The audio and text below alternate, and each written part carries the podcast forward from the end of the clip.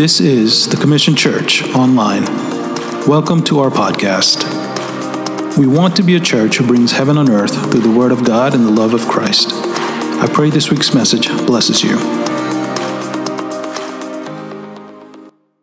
I want to get into the message this um, this morning, and um, I don't know about you, but we live in a time where I, I feel like everything is instant. Everything's available at the snap of a finger. Waiting is a lost art today. I think I'm a pretty patient guy. That is, you know, until I have to wait for something, right? Uh, that, that's all of us. We, we all think that we're pretty patient. Uh, we really have to, you know, wait for something till our patience is tested. For example, like all of us, we have a doctor's appointment at 10 o'clock and it's 11 o'clock before you actually see the doctor. You have to fill out Form A and then 10 minutes later, Form B. And so, sorry, I forgot that this is another form you have to fill out. Or I'm at a meeting, I'm, I'm at a meeting and I'm meeting someone at a particular spot and they're 20 minutes late and you're like, uh, only if they respected my time, right? Or sitting in traffic will bring the worst out of people. Come on, somebody. Can I hear an amen, right? We, we, we see people uh, producing fingers that they, you know, we've never seen before, words that come out of their mouth, you know, like arms flaying out of the windows and, you know, all of that. And there are other kinds of waitings. There are people that are waiting for the right job, waiting for the right spouse right? Here's one waiting for the spouse to finally become the person you want them to be. A lot of waiting that goes on. There are so many of God's waiting rooms in our lives, but the Bible's filled with people that waited patiently. Moses is a classic illustration. He herded sheep on the backside of the desert for 40 years before God returned him to a place of leadership. Abraham waits for 25 years for his son to be born. This man called Joseph in the Bible waits to see all his dreams come to fruition in a patient season of waiting. Jesus himself waits for 30 years for his ministry to kickstart. I don't know what you've been waiting for, but if you're waiting, I want to remind you you're in, you're in very good company. In Psalm 40, verse 1, the Bible says this. I don't have this on the screen, but it says this I waited patiently for the Lord to help me, and He turned to me and He heard my cry. Now, hearing your cry doesn't mean responding to your cry. It doesn't mean answering the way you want him to answer. It doesn't mean opening the door that you want him to open. Him hearing means he has heard your cry, he has acknowledged your cry. That waiting patiently is this Hebrew word where it means position of hope and expectation, a posture of hope and expectation in this waiting period, you have a hundred questions in your head. Man, why has God not answered my prayers? Why did someone else get the job but me? Why did someone else get a husband before I did? Like, Lord, look at me. I'm all that and some more, but why me? Why did someone else? Why did she get the promotion? She, she, she, she just got the job. How did she get the promotion? But man, God sometimes is interested in what He can do in us more than what, more than what He can do through us in seasons of waiting. It's C.S. Lewis who said this I'm sure that God keeps no one waiting unless He sees that it's good for Him to wait. I want to ask you a question Have you ever had to believe for something, pray for something, trust God for something when He didn't answer the last thing that you prayed for? Like, you're like, Lord, I know I'm trusting you for this, but I, I, don't think you have a good track record, Lord, because last week I prayed for that and I don't see, I, I haven't seen the answers yet. And Pastor's telling me to trust and hope and wait and trust in you. And I don't think, Lord, that I can do that. It's hard because whether or not we admit it, our faith deteriorates when our expectations are not met. Expectations for the Christian sometimes are like the expectations of somebody else in the world. There's this man called Elisha in the Bible that talks to us about this subject matter that I want to preach about this morning. I'll introduce the subject matter in just a few moments here. But this man, Elisha, is a man that God used in a very powerful way. A man that literally looked at God and said, God, whatever that you have given other people before me and this prophet that has come before me in the, in the form of Elijah, God, I want you to bless me double. I want double of what that man has seen. Yet through the life of Elisha, we will see that God did amazing things.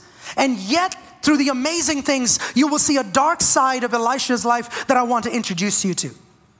See, the Bible is filled with good and bad. If I only look at you and talk to you about the good side of David, you'll hear that David was this guy, a little nobody, this average Joe that was out tending sheep and writing songs, and God raised him up to be a king. He went one day, faced a giant, brought him down to his knees by a sling and a few rocks. That's a great story. But there's also another story to it. Sometimes we only hear, have you ever heard the phrase one side of the story? Or can I hear your version of this story? Like if you ask me and my wife, how did you meet? We have two versions of the story. I, I contest that mine's the, the, the, the actual version, the true version, where she looked at me and she was like, that's the guy I want to marry. What a stunning, handsome, brown, dark, tall man. He is mine. That's, that's my version. Her ver- I'm, I'm kidding. Her version is the right version. There's always another side to the story. And if you look at David's life, no matter how good it was, and no matter how amazing it was, there's also this side of the side of his life that was so dark. This side that cheated on his wife, this side that kept running away from God. I can go on and on and on about stories in the Bible of people that had a dark side to them. See, if the Bible was filled with people that just had good stuff and it was filled with stories of good, good, good, good, man, people are like, ah, this is a little hard to believe. Have you, have you ever met a fake person in your life? Come on, am I talking to somebody? Some of y'all are hesitant to lift up your hands. Anybody fake here? Come on. Just kidding, just kidding. Fake people always, oh, I can smile on my face all the time. I have no worries in my life. I'm too blessed to be stressed. Oh, brother, I'm good. I'm awesome. Like, how are you, brother? Oh, I am so good. I've never been better. Come on, am I talking to something? Like, there's, there's always the side that you see that, man, you have no worries whatsoever. Like, you're always blessed. Like, your marriage has no issues. Your kids are awesome. Like, they're from God. They're filled with the Holy Spirit. They're going to heaven. Because I don't I, I question my kids' salvation sometimes, you know? Like, I don't know about y'all, but I don't have it all together sometimes. But you're a pastor, brother. No, no, there's a dark side too that y'all don't know about. Hmm. Don't get scared. It's not like anything crazy, but I'm just like, I'm just saying. But in 2 Kings 13, we're introduced to this dark side of Elisha. And I'll talk about the good side in just a second. So catch up here with me in 2 Kings chapter number 13 and verse 14. I'll read a verse real quick. The Bible says this Now, when Elisha had fallen sick, okay, can, I, can I just pause there real quick? Like, act like you haven't read the rest of the verse. Like, this man has fallen sick. Someone say, fallen sick. This guy, and, and, I'll tell you why this is astounding because this man is a man that looked at God and said, God, this prophet that was before me, my mentor, this guy that trained me in the ministry, that brought me up in the ministry, this guy that I've been following all around, you've used him in a powerful way. And he said, I want double the anointing as that man. And God looks at him and says, I'll give you double the anointing. And this man goes on. He's this, this man called Elisha. He parts the waters of the river Jordan, he purifies the water source when they go to Jer- Jericho. You know, there's this, he, the, through, through him, God provides water for an entire army, right? He goes into a widow's home, he provides oil and brings them out of suicidal thoughts of where they think there's no hope. Like, this man is a man that God has used in what? Like, he couldn't get a miracle for himself. Like he has fallen sick. Uh, of course, he could probably heal himself, right? But then the Bible verse goes on to say this with the illness of which he was to die. Ooh. I don't know about you, but I'm like, Lord, this man has done so much for you. Lord, this man is like, he has walked so many miles, he has gone to so many houses, he has done ministry like no other, he has fasted, he has prayed, he has trusted, he has believed, he has done it all. And yet, this man has a sickness and a disease. We don't know what it is, but it is an incurable disease where even he knows that he is on his deathbed. And you know what? There are so many Elishas that are probably sitting over here that has a dark side. And the question is, Lord, why can I not get a miracle for myself? Like, why can Elisha not get a miracle? The title of my message this morning is simple When God doesn't. When God doesn't. What do you do when God doesn't do it for you? Because I want you to remember this there are times that you're going to arrive in your life where you pray and the answer for prayers doesn't often look like what you want it to look like. And this is not a new thing, it's a, it's a thing that we always think about. Have you ever been uh, like convinced to do something because somebody else told you it was awesome? Have you ever tried a restaurant because someone said, man, you gotta go? Am I, am I talking to somebody? Like you've bought something, you've, you were on television, and there was this infomercial that came, and they told you your life is going to be drastically changed only if you bought that. And to make it better, they gave you two for the price of one with free shipping. You know that's you. Come on, somebody. You know you didn't need it. Come on. But they said two for the price of one. You I'm gonna get a deal here. I'm getting a deal here. That was me. Uh, you know, a few years ago, I realized that the hair on my head were numbered. And uh, I was like, this is biblical. Thank you, Jesus. I know that what is happening to me is not by mistake. My God's got this. The Bible talks about it. But, uh, but the moment I, I kind of understood that the hair on my face is more than the hair on my head, I began to realize I needed to do something about it. Like, like, you know, when I started balding, it wasn't a, you know, like it wasn't a good kind of balding. It was a, it was not a symmetrical kind of balding where everything started to bald together. It was a, I had like some stuff here and no stuff here. And then, so when I go into the barber, she's like, what do you want? And I'm like, what do you think I want? Like take one and do every, like, like one number for the whole thing. Like this is hard to work with. You know what I'm saying? Like some people have balding issues at the back, and I'm like, Lord, why not that? Because all the light is like shining right here, and all you see is but then that's another problem is when I turn my back, no, never mind. Uh, but here's the thing, right? Uh, I, I had to do something about it. I had to do something about it. So I went on Amazon, like everyone does. And I said, I gotta find something that's gonna work for my head. So I looked at every product out there. And this one product stood out to me because there were 28,000 people that had reviewed this product. Eric, 28,000 people? There was another product, uh, 1,400. I was like, I'm definitely going for the $28,000 uh, your review part. You know, the product. So I go on and I'm like, like I do everything. I go through the reviews and, and, and you know those reviews that say, I never leave a review. Like the moment you read that, you know that's a false. Like that's fake. Like you know that somebody sitting in some village that has not tested the product has been paid to write. Anybody? No, that's just me. I'm very critical. And then there was this other guy that said, I've been only using this product for six days. And so far, I'm giving it five stars. It was a strong rosemary scent, but uh, it's more of a light, very light olive oil scent. And he said, and he, and he, goes on, I'm assuming it's a guy, he says, uh, initially there was, before I started using this product, a hundred hair used to fall out of my head. And now it's only 50. Like he's sitting there and counting like one, two, three, oh, it's 100. And then the next three, he, what, how many days? Six days later, it's 50. All of a sudden, he's like counting it. And, you know, it's fake. But what do I do? I still buy it.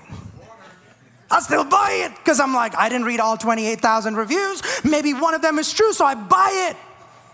And guess what? Six days go by. 12 days go by, and I'm like, 21 days, Lord. 20, I, I know that that's your number, so I'm gonna wait 21 days. And guess what? It worked for everyone else except me. 28,000 people were blessed. I was stressed. I was like, Lord, I wasted my money. You know what I'm saying? The only thing that was going on, that, that, that was, you know, I, and I was like, I was getting frustrated, so frustrating.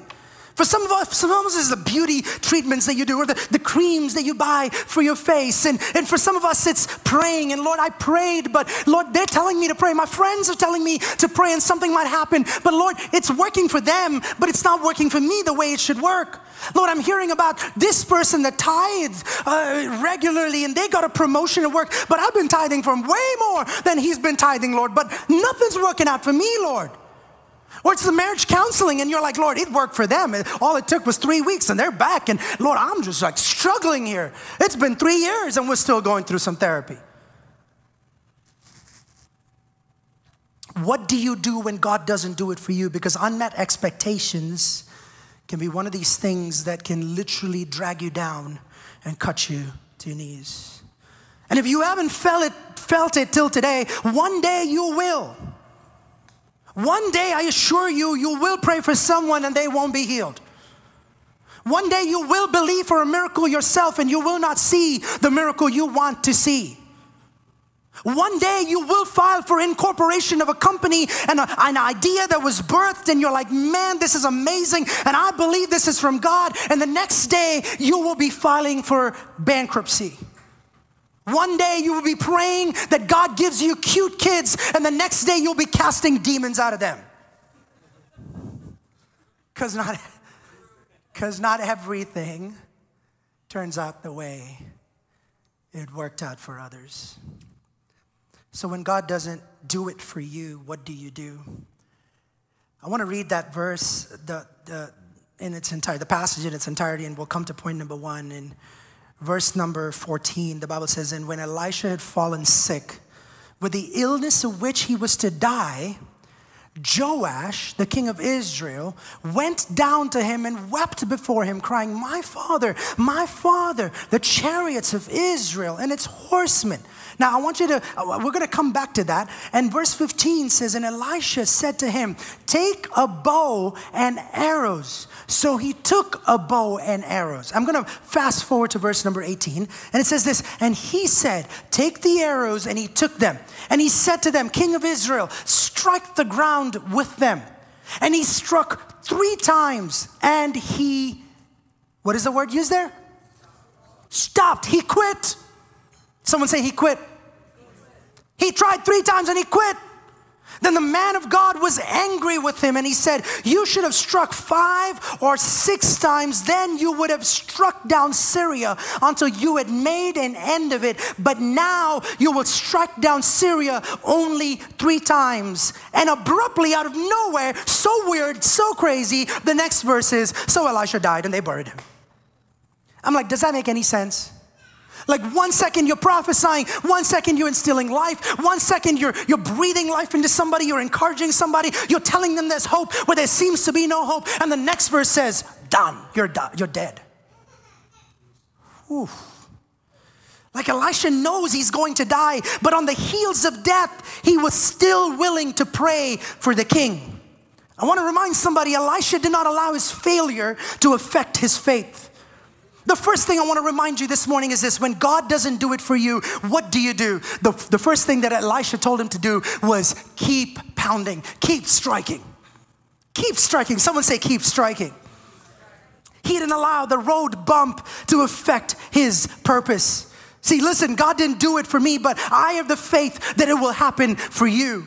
I know I am at the end of the rope. I know that there's probably no hope for me. I know that I am done with my life, but there's something amazing that's about to happen. But he was trying to activate the faith inside of him and said, Keep striking till you see God doing something in your life. Nothing has happened and nothing is happening, but that doesn't mean that nothing will happen. Some of us are so tired of trying, and some of us are so tired of not seeing an answer for the, the, the, prayers that we've been praying and for the breakthrough that we've been hoping for. And God's like, Are you gonna quit or are you gonna keep going? This sounds so elementary and so basic.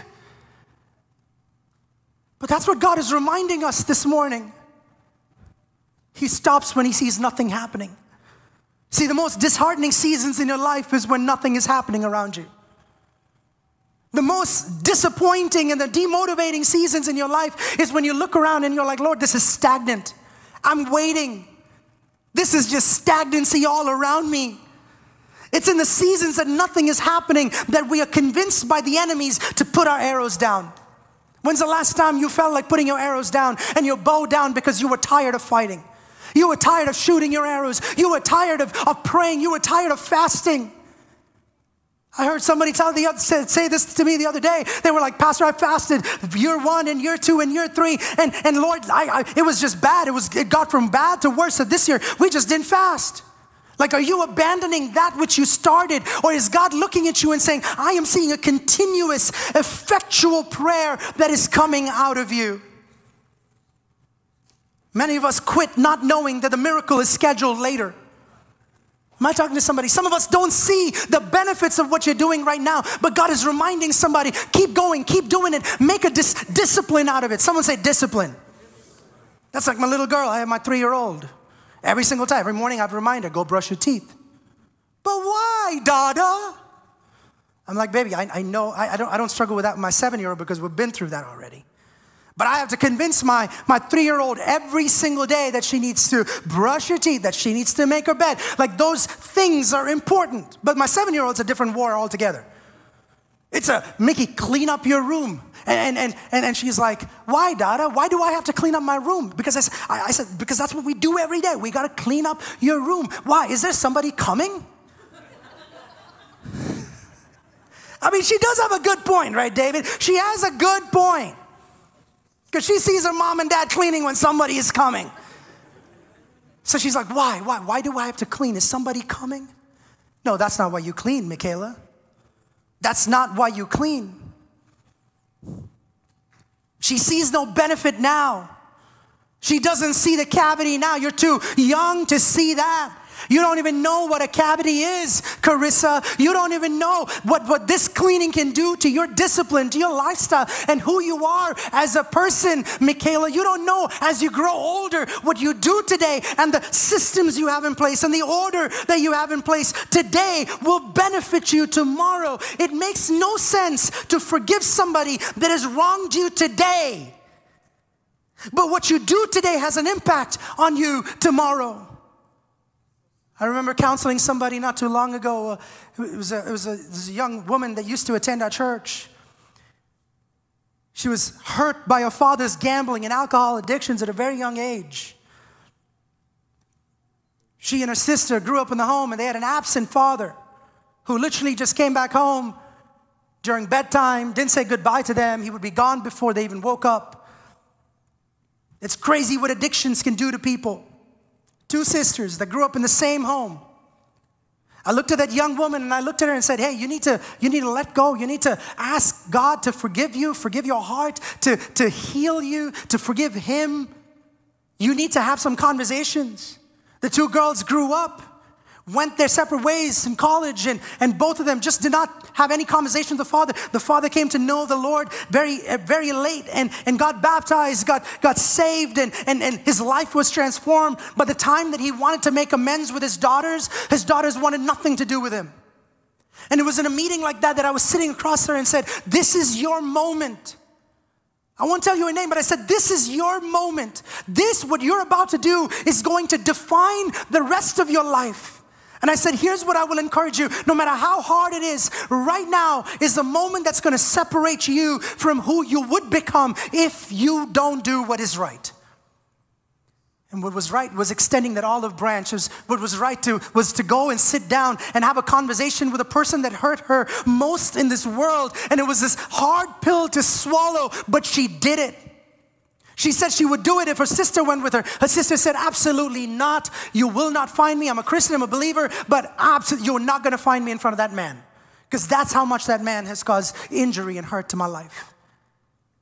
I still remember that young girl going and doing it by herself, sitting across her dad, you know, and, and her dad breaking down, asking for forgiveness and wanting a relationship to be restored.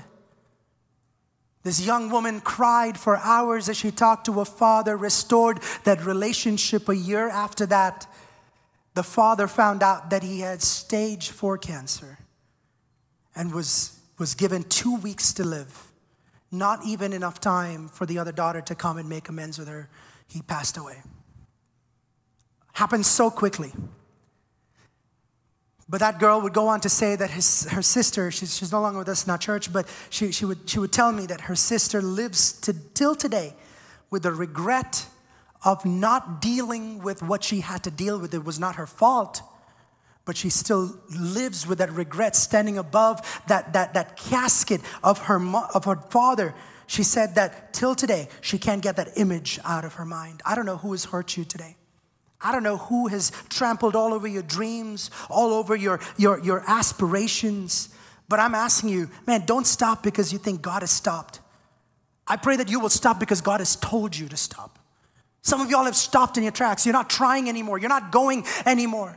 You're not seeing answers to prayers, and you're like, oh, I'm going to give up. Three times, a third time's a charm. I'm, I don't think God's listening to me.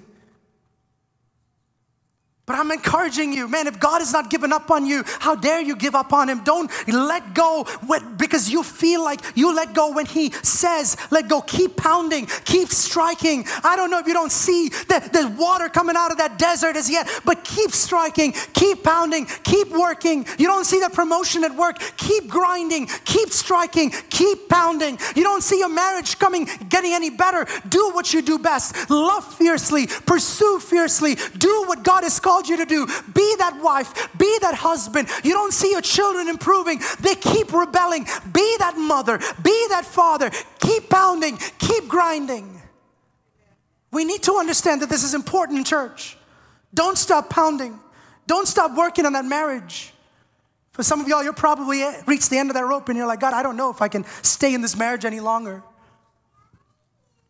Maybe one day that's the purpose where God will release you from a marriage on the condition of abuse or adultery or abandonment. And, and but till then, God's like, keep pounding. Differences in opinion doesn't mean you have to stop pounding. we have grown apart doesn't mean you have to stop pounding. You know, we, we, we just don't have the same feelings for each other. There's no butterflies in my stomach. What butterflies? It's a commitment and a, and a covenant you made with one another where there's a will to love somebody, you can love them. Butterflies or moths, I don't care. You commit to one another and you pray through what you're going through and say, God, we'll get through this. Come on, somebody. The second thing is this I want to leave with you is this keep it real.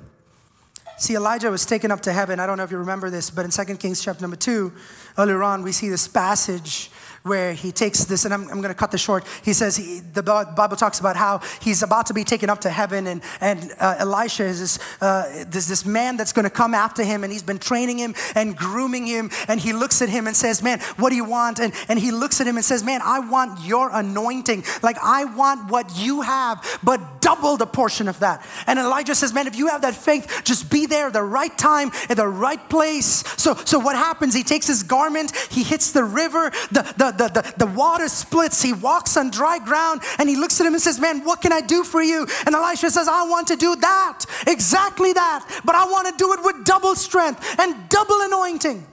So in, in 2 Kings chapter 2 and verse 12 to 14, the Bible says, And Elisha saw it and he cried, My father, my father, the chariots of Israel and its horsemen. And he saw him no more. The same phrase that they used to Elisha, he's using. And it says, He saw him no more. Then he took hold of his own clothes and tore them into two pieces. And he took up the cloak of Elijah that had fallen from him and went back and stood at the bank of the Jordan. And he took the cloak of Elijah that had fallen from him and struck the water, saying, Where is the Lord, the God of Elijah? And when he had struck the water, the water was parted to the one side and to the other, and Elisha went over. He strikes the water once, nothing happens. Where's God? God, I don't see the immediate miracle. I don't see the immediate breakthrough. But He strikes it again. He pounds at it again. Don't give up because you don't see the miracle once. If God has promised it to you, if God said, I will give it to you, if God said, This is my idea, don't quit. Keep pounding, keep striking, keep it real before God today. Oof. And he looks at God and says, Where is the Lord, the God of Elijah? I don't know about you, but I grew up in church. And I was taught if you talk to God that way, you will be struck down with a lightning bolt. But the Bible teaches me to be real with God. If I don't bring my questions to God, who will I bring my questions to? I can open the Bible and I can show you men and women that looked to God and said, God, why? God, how? And you may not fully understand his plans, you may not fully understand his marvelous ideas, but one thing can be assured that in his time, he will bring all things to pass. But you and I need to get into the presence of God and ask God questions, not Google or Alexa, because they don't know nothing. The plans that he has for you is good. Oof. Some of us go to church based on how God has been to you that week. You wake you some some of y'all woke up this morning like I don't want to go to church. But Pastor messaged on Discord and said, see you in the morning. So you're brushing your hair and you're like, ah. He's gonna ask me, he's gonna text me after service, finding out where I am. So you're like fiercely combing your hair, screaming at your kids, wake up, get ready, let's go. Thought I don't wanna go. I lost my job this week. I I, I don't know if you're still alive. Screaming at the kids. Once you're in the car, you're like, man, angry at them. Some, anybody fight on the way to church? Amen. That was us growing up. That's us now. That's, anytime we fight, it's Sunday morning, y'all. This place got awfully quiet. Like, like, thank you, Jesus, for the confirmation. Speak to somebody today. Like stuff that doesn't even matter comes up on Sunday mornings on the way to church. For those of y'all who are not married, get ready, get ready, get ready, get ready. Like TD Jakes says, get ready, get ready, get ready, get ready. It's fun. Hmm. And it's easy, man. Some of us rolling in after the second song, making sure, man, the house, everything was falling apart on the way to church, and you're you just barely made it to church. And some of y'all mad because C kids were closed. It was like, I couldn't check my kids in. Look, I told you to get ready on time and you come and you're standing in worship and you can't lift your hands. You can't worship because you don't want to be fake. Anybody been there before? You don't want to lift your hands because your husband's going to think like you just lost it like 10 minutes ago. you, you almost asked for a divorce like two minutes ago, and now you're like trying to lift your hands and sway around and, and fall on your face, and your husband's like, What is wrong?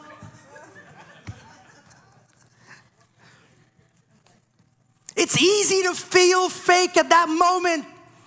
It's easy to convince ourselves that our worship is fake, but I'm telling you something, it's the realest it will ever get in that moment.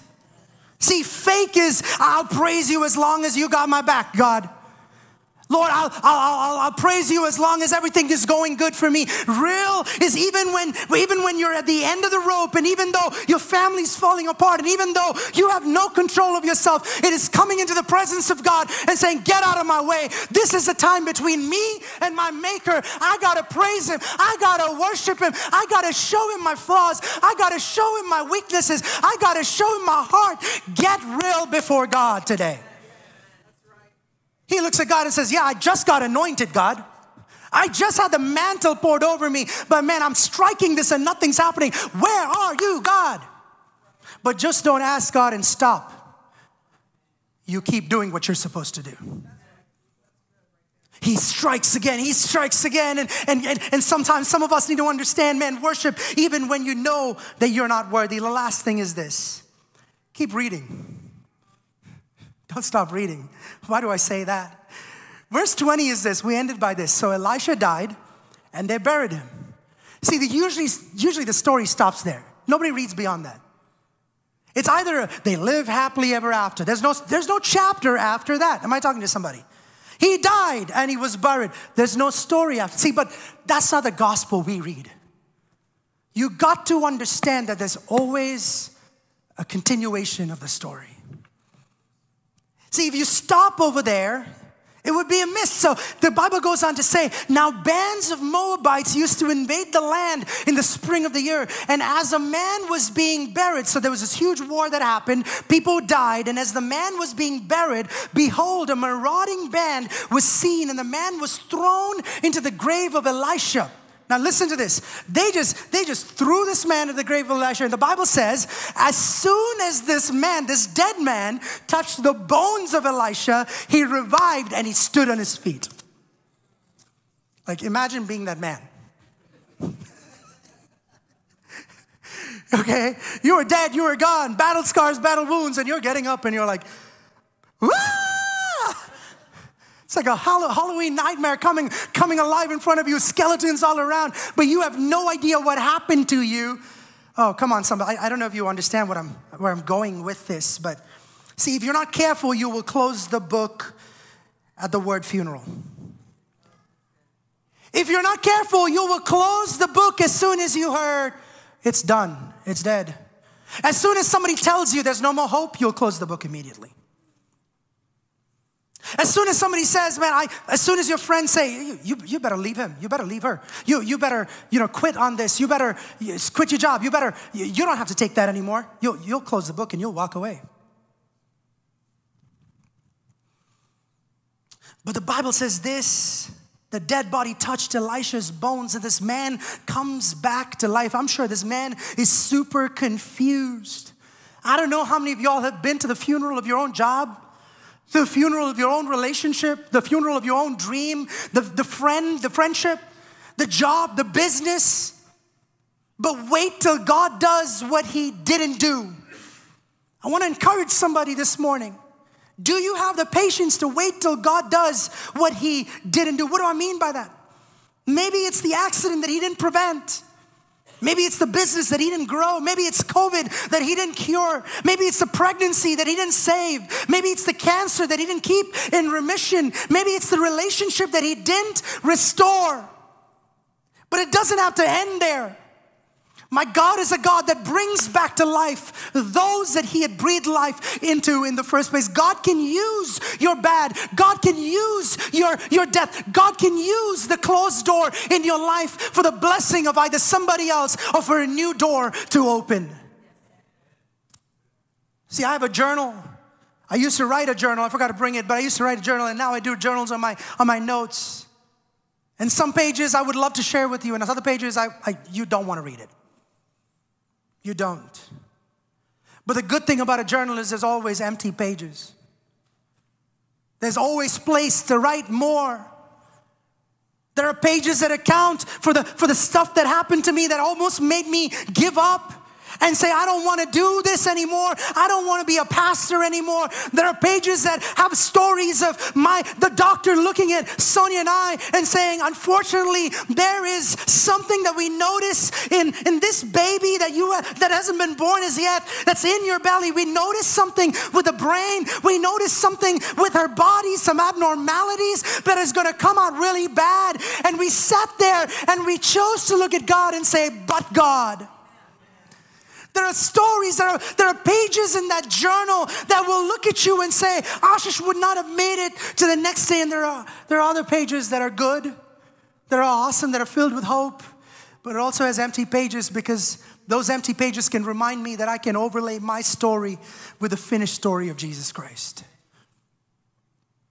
Worship team, you guys can get ready uh, to come up, but I want to remind you that his story ends with peace. His story ends with Jesus winning. There's no alternative ending. There's no alternative ending, y'all.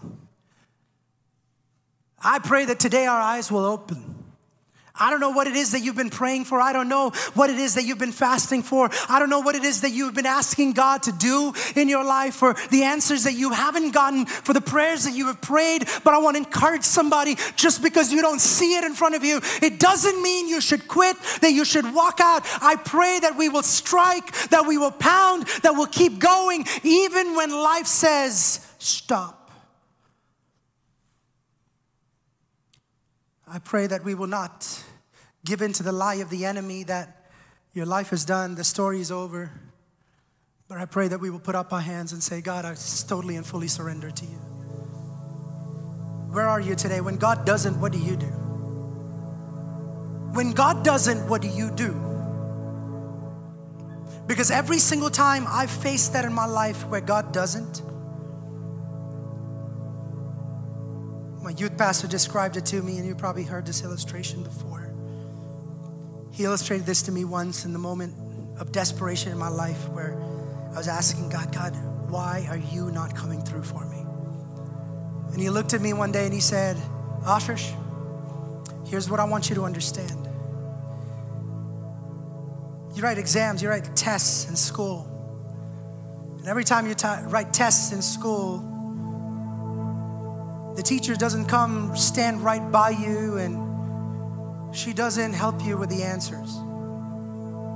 She doesn't whisper the answers to your ears. And that's the crazy part. That was the moment I really wanted the teacher to talk.